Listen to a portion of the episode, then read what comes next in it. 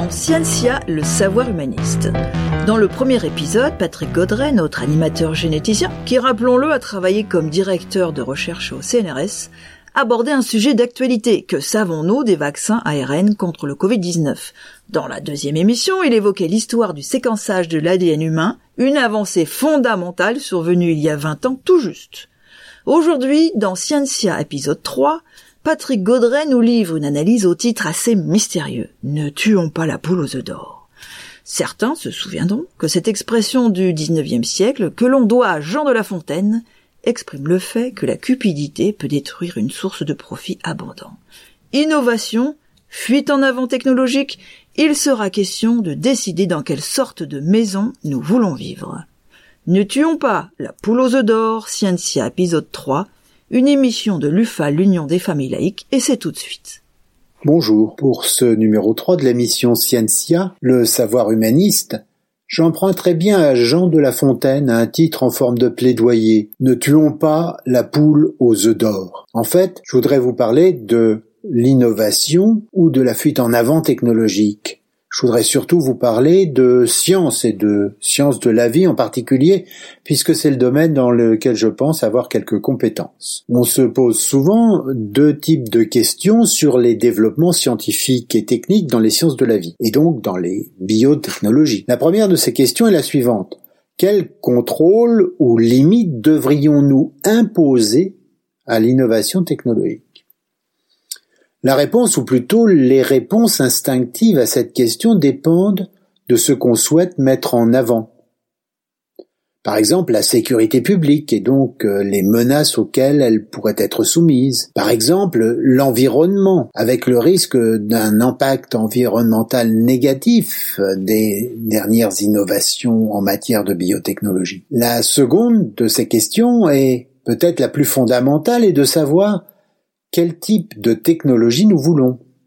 Ce qui revient à dire, comme le faisait Margaret Atwood, l'autrice de La Servante écarlate à la fin d'un colloque sur l'ingénierie génomique en 2015, en fin de compte, nous essayons de décider dans quelle sorte de maison nous voulons vivre. La fascinante épopée euh, des nouveaux vaccins contre la Covid-19, dont j'ai parlé un petit peu dans Scientia numéro 1, nous a une fois de plus montré combien une avancée technique en santé publique, combien la rapidité dans la mise à disposition d'un outil nouveau, révolutionnaire, disent certains, combien donc notre capacité de vaincre, ou du moins l'espérons-nous, ce fichu virus qui nous met en danger et alterne notre qualité de vie depuis une éternité, bon, à peine plus d'un an en fait, combien tout ceci donc repose sur les avancées de la recherche dite fondamentale? Mais surtout n'employez pas ce mot désuet de recherche fondamentale si vous ne voulez pas passer pour un vieux schnock. Personnellement, j'assume. Donc, euh, combien donc tout ceci euh, repose sur les progrès de la connaissance scientifique désintéressée, oserais-je dire? À ce point, je ne résiste pas à la tentation, je résiste très peu à la tentation, mais là je ne résiste pas à la tentation de vous citer un scientifique américain, Carl Sagan, qui était un astronome un fondateur de ce qu'on appelle l'exobiologie, c'est-à-dire la recherche de la vie en dehors de notre planète. Mais il était aussi et surtout un excellent vulgarisateur scientifique et il savait mettre la science, même la plus complexe, au niveau de tous. Dans un article magnifiquement intitulé Pourquoi devons-nous comprendre la science?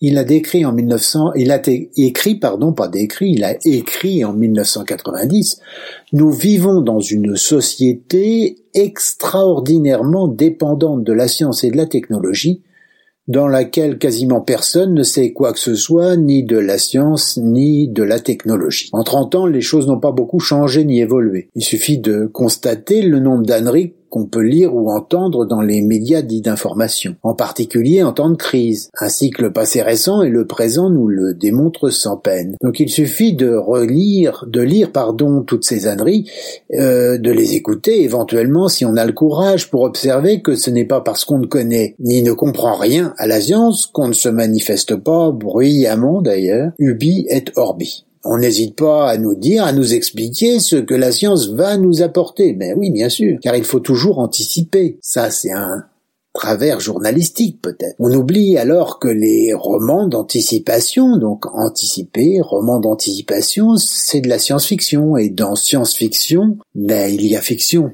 surtout bien sûr. Alors nous sommes il est vrai, sans doute dans une société de l'instantané, de la vitesse, il faut aller toujours de plus en plus vite.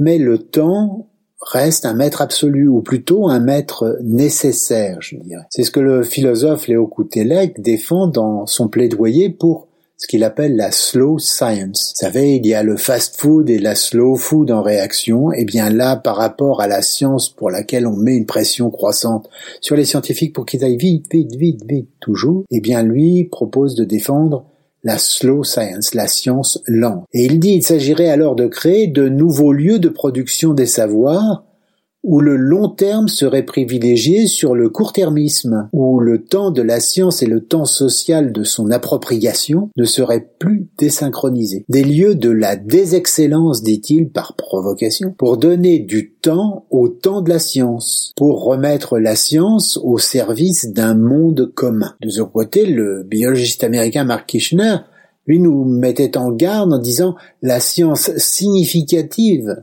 ayant une réelle signification, donc, ne peut être vue que dans le rétroviseur. Ceci veut dire qu'on a souvent du mal à discerner l'importance de la science qui se fait, qui se fabrique au moment où elle se fait, elle se fabrique. Les grandes découvertes, les découvertes importantes ne sont souvent reconnues que plus tard. Et c'est normal. Norbert Wiener, euh, père de la cybernétique, disait que lorsqu'une invention est faite, une période considérable de temps s'écoule généralement avant que toutes ces implications soient comprises. Lorsque le moine tchèque Grégor Mendel publie les résultats de ces croisements de petits pois, lycéridés, etc., il ne suscite que peu d'enthousiasme et n'éveille certainement pas l'intérêt de la communauté scientifique de l'époque. On dit, est-ce vrai, qu'on a retrouvé dans la bibliothèque de Charles Darwin, qui vivait à la même époque, le manuscrit, enfin le, la publication, pardon, c'était pas un manuscrit, la publication, première publication princeps de Grégor Mendel sur ces croisements de petits pois. Et que, en fait, cet article, bah, il était dans la bibliothèque de Darwin, mais les pages n'en étaient pas découpées. Darwin l'avait donc, mais ne l'avait pas lu. Il a fallu attendre plus de 35 ans pour que les résultats de Mendel soient redécouverts par deux autres botanistes, le néerlandais Hugo Marie de Vries et le danois Willem Ludwig Johansen plus de 35 ans pour euh, qu'on réalise qu'il avait jeté les bases d'une science nouvelle, carrément. Une science nouvelle, la génétique. Dans un autre euh, domaine complètement différent, dans lequel je connais beaucoup moins de choses, bien sûr, euh, il a fallu presque dix ans entre la découverte par Albert Fer, qui a eu le prix Nobel, en 1988, donc il a découvert en 1988 ce qu'on appelle la magnétorésistance géante. Et il a fallu dix ans avant euh, l'explosion de l'utilisation de cette électronique de spin dans les disques durs des ordinateurs modernes. Dix ans. C'est d'ailleurs de commune expérience qu'à de rares, euh, même si éclatantes exceptions près, les plus grands scientifiques ne sont récompensés pour leurs travaux qu'après de longues années. Je me rappelle dans mon domaine une généticienne de génie n'hésite pas à le dire, Barbara McClintock, qui avait fait des apports considérables à la génétique à partir des années 1920-1930 et pendant des décennies. Elle n'a reçu le prix Nobel de physiologie et médecine qu'en 1983 pour la découverte des éléments génétiques mobiles qui sont des éléments de contrôle de l'expression génétique, et elle a reçu ce prix Nobel plus de 30 ans après sa découverte. Dans le domaine des sciences biomédicales, les aspirations du public sont légitimement très grandes en matière de soins et si possible de guérison de maladies diverses et souvent terribles. Je pense par exemple à la cancérologie, un domaine dans lequel j'ai passé une bonne partie de ma carrière scientifique. Il y a dans ce domaine une tendance à effacer l'intérêt fondamental d'une recherche devant la pertinence médicale qu'on en attend. C'est parfois difficile de dire qu'on s'intéresse à l'instabilité du génome de la cellule cancéreuse d'un point de vue fondamental pour comprendre, sans aussitôt s'entendre dire mais c'est pour trouver un remède, n'est-ce pas? Ben oui, bien sûr, bien sûr. Si ceci peut servir à cela, serait superbe, formidable. Mais mon premier but est de comprendre. Mais si la construction progressive d'une connaissance scientifique se fait au cours du temps à un rythme qui lui est propre, le résultat qui conduira à une application immédiate ne se décide pas a priori. Un exemple outre-Atlantique, le président des États-Unis, Richard Nixon, reprenant une idée du sénateur Edward Kennedy d'ailleurs, avait déclaré la guerre au cancer dans les années 1970. Il avait même signé une déclaration de guerre en 1971. Mais dans une certaine incohérence, au même moment, il inscrivait les scientifiques sur la liste de ses ennemis personnels. Vingt ans plus tard, la presse annonçait avec une pointe de mauvaise foi, il faut le dire, que c'était le cancer qui avait gagné cette guerre. Il faut bien admettre que la démarche de Nixon était fondée sur une grande naïveté et une immense inculture scientifique. Pourtant, si les objectifs qu'il s'était fixés n'ont pas été atteints, l'injection de masses considérables d'argent dans la recherche sur le cancer a permis à la biologie et à la génétique d'avancer à grands pas, de faire des bonds de géants, et les retombées fondamentales cognitives de cette entreprise ont été phénoménales. En retour, bien sûr, certaines de ces avancées scientifiques qu'elle a permises trouvent encore et toujours des applications médicales en particulier. C'est aussi, je crois, le sens de ce que disait Alexis Verger lorsqu'il tweetait que le vaccin contre la Covid-19 n'est pas un miracle, qu'il est le résultat de décennies de recherche fondamentale. Il en pointait quelques étapes et il fixait la première, lui, à 1970, avec la découverte et la description d'une nouvelle enzyme produite par un virus de bactéries, un bactériophage on dit. Le bactériophage T7. Il s'agit d'une enzyme qui est une ARN polymérase qui copie avec une très grande efficacité l'ADN en ARN messager. Vous savez, c'est l'ARN messager dont on, se sert pour le vaccin contre la Covid-19. J'avais d'ailleurs également évoqué dans le premier numéro de, de Scientia les travaux de Cataline Carico pour euh, rendre ces ARN messagers utilisables en médecine. Si on remonte un peu dans le temps, je suis suffisamment vieux pour me rappeler la naissance et l'avènement de l'ingénierie génétique, comme on l'appelle aujourd'hui. Alors on parlait de manipulation génétique, ce qui permettait de donner une connotation un peu négative, peut-être méritée d'ailleurs. Ce bricolage des gènes a bouleversé nos vies, nos manières de nous nourrir, notre santé, et je dirais aussi et presque surtout notre réflexion sur la notion de progrès. Et je me souviens de tout ce que ceci a dû à la découverte d'outils moléculaires, on les appelle les enzymes de restriction. Et d'où venaient-elles ces fameuses enzymes? D'une obscure recherche sur un système d'immunité innée chez les bactéries. Ces recherches attiraient en même temps le scepticisme et le respect d'une communauté de scientifiques qui avait un peu tendance à ranger ses recherches dans la catégorie des divers et des bizarres. C'était sans doute aussi un peu le cas pour les recherches qui, au départ, ont mis en évidence un autre système d'immunité bactérienne qui a conduit lui au prix Nobel de chimie en 2020, ces soi-disant ciseaux moléculaires du nom barbare de CRISPR-Cas9. Le lien entre le progrès technologique qu'on n'arrête pas de nous vanter et la recherche d'amont qui l'a rendu possible est donc un fait bien établi. Pourtant, constatant que la technique va aujourd'hui va, pardon, aujourd'hui beaucoup plus vite que la science, certains n'hésitent pas à proposer de découpler la technique de ses bases cognitives. La technologie se suffirait à elle-même, la technique roulerait en roue libre. Aux yeux des décideurs et autres financeurs, la recherche n'a d'ailleurs de valeur que dans les applications auxquelles elle donne accès. À l'inverse, l'immense mathématicien français Henri Poincaré affirmait au début du XXe siècle, la science a eu de merveilleuses applications, mais la science qui n'aurait en vue que les applications ne serait plus la science. Elle ne serait plus que la cuisine. Je me suis personnellement toujours battu, y compris lorsque j'occupais la fonction de directeur scientifique adjoint du secteur des sciences de la vie au CNRS, contre le vocable trompeur de valorisation de la recherche. On créait à l'époque, et je crois qu'on le fait toujours, à tour de bras, des services de valorisation de la recherche, c'est-à-dire euh, ce que je qualifierais de brigade d'obligation à utiliser la recherche à des fins économiques, pour faire de l'argent en fin de compte. Comme si la recherche, y compris cognitive fondamentale, n'avait pas de valeur intrinsèque, comme si l'acquisition de connaissances nouvelles n'était pas une valeur en elle-même, au point que j'avais même osé, impertinent que j'étais, j'ai peur de l'être toujours un peu, j'avais osé demander à un directeur général du DCNRS, qui était un technocrate euh, assez absolu, si le S à l'extrémité de notre logo CNRS voulait toujours dire scientifique. Il n'avait pas aimé. En fait, on ne sait plus, au moins dans le langage officiel, prononcer le mot recherche sans lui associer celui d'innovation. Alors c'est un fait, je suis nul en français et il a fallu que j'arrive à un âge assez avancé pour regarder de plus près la définition de cette innovation, dont on nous rebat les oreilles, au moins nous scientifiques. Donc il y a quelque temps, je suis allé consulter le trésor de la langue française, le TLF, un fabuleux dictionnaire en ligne. Et je l'ai consulté pour savoir ce qu'était innover. J'ai lu. Il s'agit d'introduire du neuf dans quelque chose qui a un caractère bien établi. Comme l'aurait dit Raymond Souplex dans les cinq dernières minutes, une série télévisée policière d'un autre temps. Bon sang, mais c'est bien sûr. Il ne s'agit donc pas de créer de la nouveauté, mais d'en introduire dans quelque chose qui existe déjà. Donc Francis Picabia avait raison lorsqu'il disait le nouveau, toujours le nouveau, mais c'est vieux comme le monde.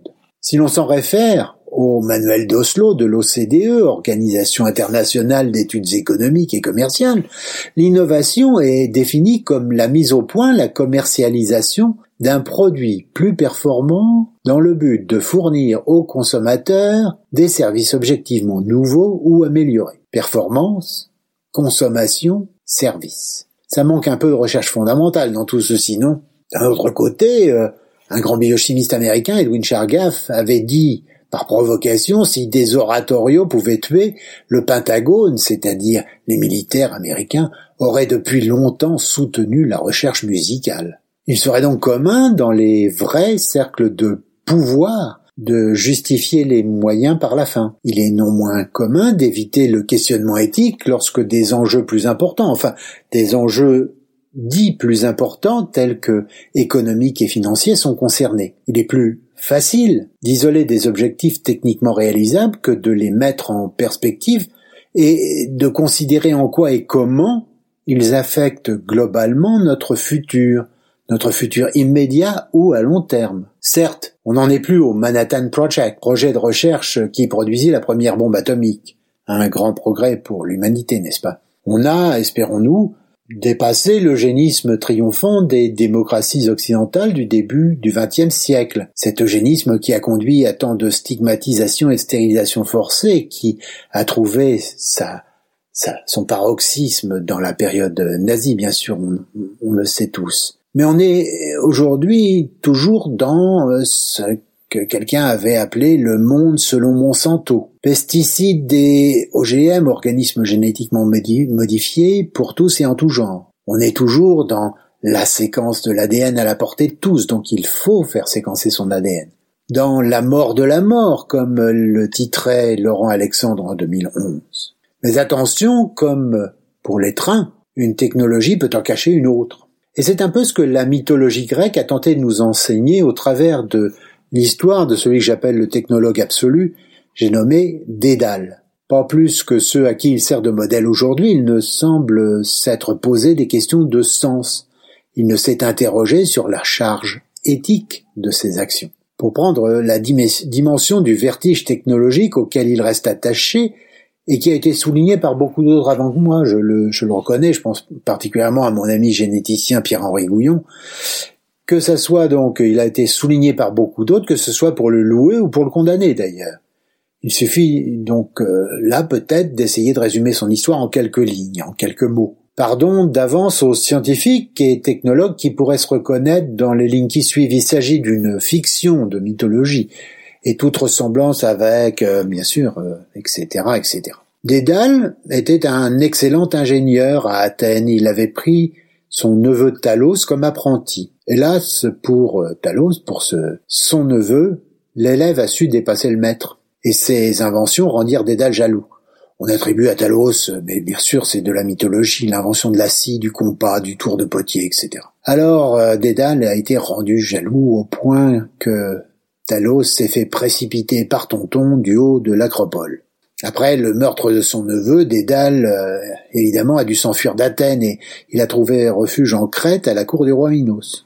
La reine de Crète, femme de Minos, Pasiphae, à la suite d'une sombre histoire entre les hommes et les dieux, à l'époque il y en avait beaucoup, euh, ben, elle fut rendue amoureuse du taureau blanc de Zeus, avec lequel elle voulut absolument, radicalement, avoir un enfant. Elle demanda donc à Dédale de l'aider d'imaginer un stratagème pour qu'elle puisse s'accoupler avec le taureau. L'AMP était née. En fait, plutôt dans ce cas l'assistance non médicale à la procréation. En bon ingénieur, Dédale le fit, et naquit de cette liaison contre nature, de cette union contre nature, le Minotaure, un hybride monstrueux à la tête de taureau et au corps d'un homme. Minos, bien sûr, le roi, n'était pas très content de toute cette histoire et il était furieux de, de, voir sa femme accoucher de cette créature. Mais il ne pouvait pas faire grand-chose et il ne pouvait pas notamment souhaiter sa mort, encore pour des histoires entre les hommes et les dieux. Donc si on ne pouvait pas souhaiter sa mort, ben, il fallait l'isoler parce qu'il était dangereux, le monstre en question. Il demande, Minos demanda donc à son technologue favori d'imaginer une solution au problème. Dédale construisit ainsi le labyrinthe dans lequel on enferma à jamais le Minotaure. Quiconque pénétrait dans ce labyrinthe ne pouvait en sortir. À la même époque, évidemment, les gens se faisaient les rois, les cités se faisaient gaillardement la guerre, et Minos, vainqueur d'Athènes, exigea de la ville euh, dont le roi était aisé qu'elle envoie sept jeunes gens et sept jeunes filles pour nourrir le monstre. Thésée décida de les accompagner en Crète afin de tuer le Minotaure, parce qu'il y en avait assez de cette histoire quand même.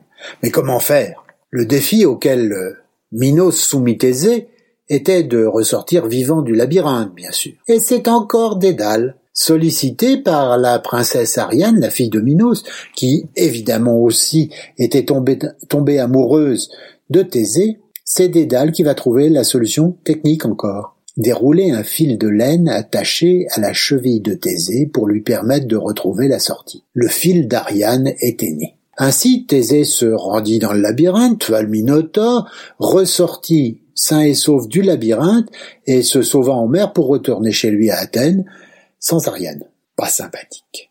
Minos ayant perdu son pari avec Thésée, furieux de l'affront fait à sa fille, a cherché un coupable. Il pouvait pas se venger sur Thésée, et il a donc décidé d'enfermer Dédale et son fils Icare dans le labyrinthe. Ne pouvant en sortir sans le fameux fil pour le guider, Dédale dut une fois encore imaginer une solution technique toujours. Il confectionna des ailes avec de la cire et des plumes afin de quitter le labyrinthe par la voie des airs. Et on connaît l'histoire d'Icare qui a voulu se rapprocher du soleil a oublié le conseil de son père de ne pas monter trop haut dans le ciel. Alors la cire de ses ailes a fondu et Icare a été précipité dans la mer Égée. Dévasté, et de toute façon persona non grata, Dédale euh, s'enfuit, trouva refuge en Sicile. Évidemment, euh, le roi Minos n'était pas content de la fuite de Dédale, et il a décidé de le retrouver, et il a réussi, en fait, en lui lançant, en lançant un défi technologique que seul un homme comme Dédale pouvait réussir, et auquel il ne saurait résister, surtout. Il suffit souvent, peut-être encore toujours, de flatter l'ego des technoscientifiques pour en obtenir ce qu'on veut. Encore aujourd'hui, n'est-ce pas? Alors il y a plusieurs fins à cette histoire, ou plutôt il n'y en a pas puisque, à mon sens, elle se poursuit toujours. Nous continuons à inventer des remèdes techniques aux crises créées par nos techniques précédentes, sans chercher à en comprendre les causes. Nous poursuivons notre fuite en avant technologique pour améliorer les choses, pour innover, c'est-à-dire, comme nous l'avons vu plus tôt, et je caricature un peu, faire du neuf avec du vieux. Mais on dit souvent que ce n'est pas en améliorant la bougie qu'on a inventé l'éclairage électrique. Quid des idées nouvelles, des ruptures de connaissances? Où en serions-nous sans de grands penseurs, sans Charles Darwin et la théorie scientifique de l'évolution, sans Grégor Mendel, créateur de la génétique moderne avec ses petits pois, sans Jacques Monod et François Jacob, plus près de nous, créateurs du concept d'ARN messager en 1960, bien avant bien sûr qu'on pense à s'en servir pour vacciner contre la Covid-19. Ce sont les connaissances nouvelles qui créent de la nouveauté, sans qu'on puisse prédire ou prévoir celles que le génie humain sera capable d'utiliser demain, après-demain ou même plus tard, pour répondre aux défis technologiques du monde à venir. La recherche non finalisée, cognitive, fondamentale, est seule capable d'apporter cette connaissance créatrice de nouveautés. Le, généticien Jack Haldane, dans une vision certes critique mais que je considère personnellement très optimiste, disait que le capitalisme, bien qu'il ne donne pas toujours un salaire décent aux chercheurs scientifiques, le protégera toujours comme étant l'une des oies qui produisent des œufs d'or pour sa table. Ce qui se passe dans le domaine de la recherche cognitive dans notre bon pays depuis des décennies me fait douter de la volonté de toujours protéger celles et ceux qui défendent cette recherche cognitive et la font avancer. Ne tuons pas la poule aux odeurs. Merci de votre écoute et à bientôt, Scientia continue. Merci Patrick Gaudret. Et pour celles et ceux qui voudraient encore en savoir plus, je rappelle que vous êtes l'auteur du livre Quand la santé fait parler l'ADN aux éditions Symbiose. On pourra également lire votre article consacré aux enjeux éthiques d'une crise sanitaire dans le numéro 84 de UFA l'Info à paraître fin mars. UFA l'Info, c'est quoi? C'est le magazine trimestriel créé, conçu, écrit par l'UFAL, une revue de conviction laïque au service des citoyens et des familles. Abonnez-vous pour seulement 16 euros par an sur notre site ufal.org. À bientôt!